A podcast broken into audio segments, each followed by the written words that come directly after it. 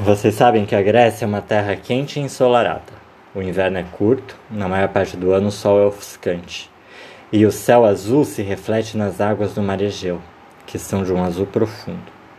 O país inclui centenas de ilhas, umas grandes, outras pequenas, umas perto do continente, outras mais longe. E a maior de todas as ilhas chama-se Creta. Hoje, muitos agricultores e pastores vivem em Creta. Eles são pobres, mas no entanto, nos tempos antigos era diferente. Há quatro mil anos, a ilha de Creta era um reino poderoso e rico. Há algum tempo, os habitantes de Creta ficaram muito surpresos quando homens que estudavam história chegaram lá e cavaram a terra em muitos lugares da ilha.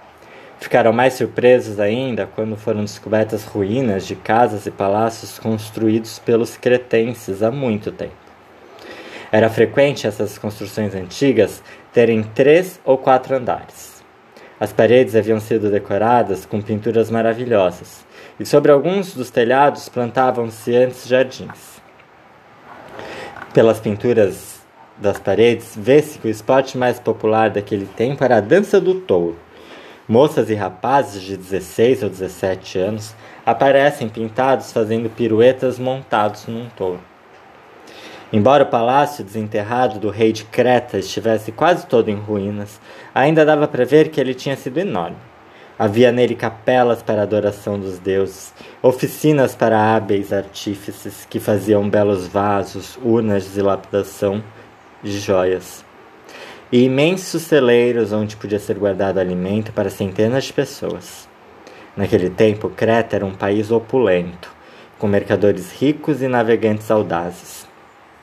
Seus barcos velejavam para terras distantes ou próximas, levando o que os artífices faziam e voltavam carregados de prata, estanho e cobre. O poder dos reis de Creta era muito grande. Não só dominavam sua ilha, mas também muitas das ilhas menores. E mesmo cidades da Grécia continental, como por exemplo Atenas, tinham de pagar tributo ao rei de Creta, mandando-lhe mercadorias, em geral azeite e trigo. Um dos reis poderosos e ricos chamava-se Minos. Um dia o rei Minos fez uma promessa a Poseidon, o deus do mar. Havia no mar uma grande tempestade, e o rei Minos prometeu que sacrificaria seu mais belo touro a Poseidon se sua frota voltasse sã e salva. No dia seguinte, o mar estava calmo de novo, e a frota do rei voltou ilesa. Mas Minos era mesquinho e, embora sacrificasse um touro, era o mais feio e magro de todos. Poseidon ficou furioso e amaldiçoou o rei Minos por sua mesquinharia. Pouco depois disso, aconteceu uma coisa terrível. A mulher do rei estava esperando um filho, mas quando este nasceu, tinha um corpo humano e uma cabeça de touro. Ora, na corte do rei Minos vivia um grego inteligente chamado Dédalo, que era muito bom em desenho e criar coisas. Hoje, uma pessoa como Dédalo, que traça plantas e faz desenhos, seria chamada de engenheiro. Um dia, o rei Minos disse a Dédalos: Eu quero que você me faça uma coisa muito especial. Uma construção tão complicada que ninguém consiga achar a saída. Então Dédalos se sentou e desenhou. Ele fez a planta de uma construção que seria dividida em muitas paredes, e os caminhos entre as paredes iriam girar e virar em todas as direções. Muitos outros caminhos se ramificaram dali, de modo que quem entrasse logo seria perdido.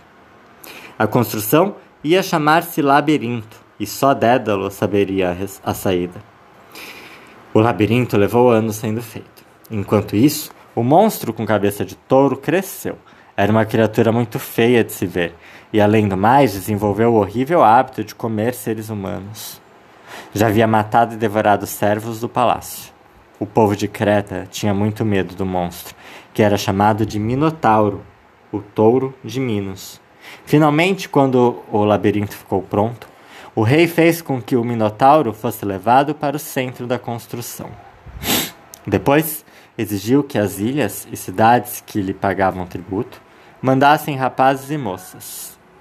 Esses jovens eram levados ao labirinto, e quando se perdiam nele, eram comidos pelo monstro. Dédalo ficou horrorizado com o uso que o rei Minos fez de sua construção. Ele quis ir embora de Creta, mas o rei disse: Não, eu, eu não quero que ninguém mais tenha um labirinto. Você tem que ficar aqui na ilha. E como todos os barcos que vinham a Creta obedeciam à vontade do rei, Dédalo não achou um meio de fugir. Mas um dia, estando ele sentado bem triste ao lado de seu filho Ícaro, pensou num modo muito sábio de escapar do cruel rei Minos.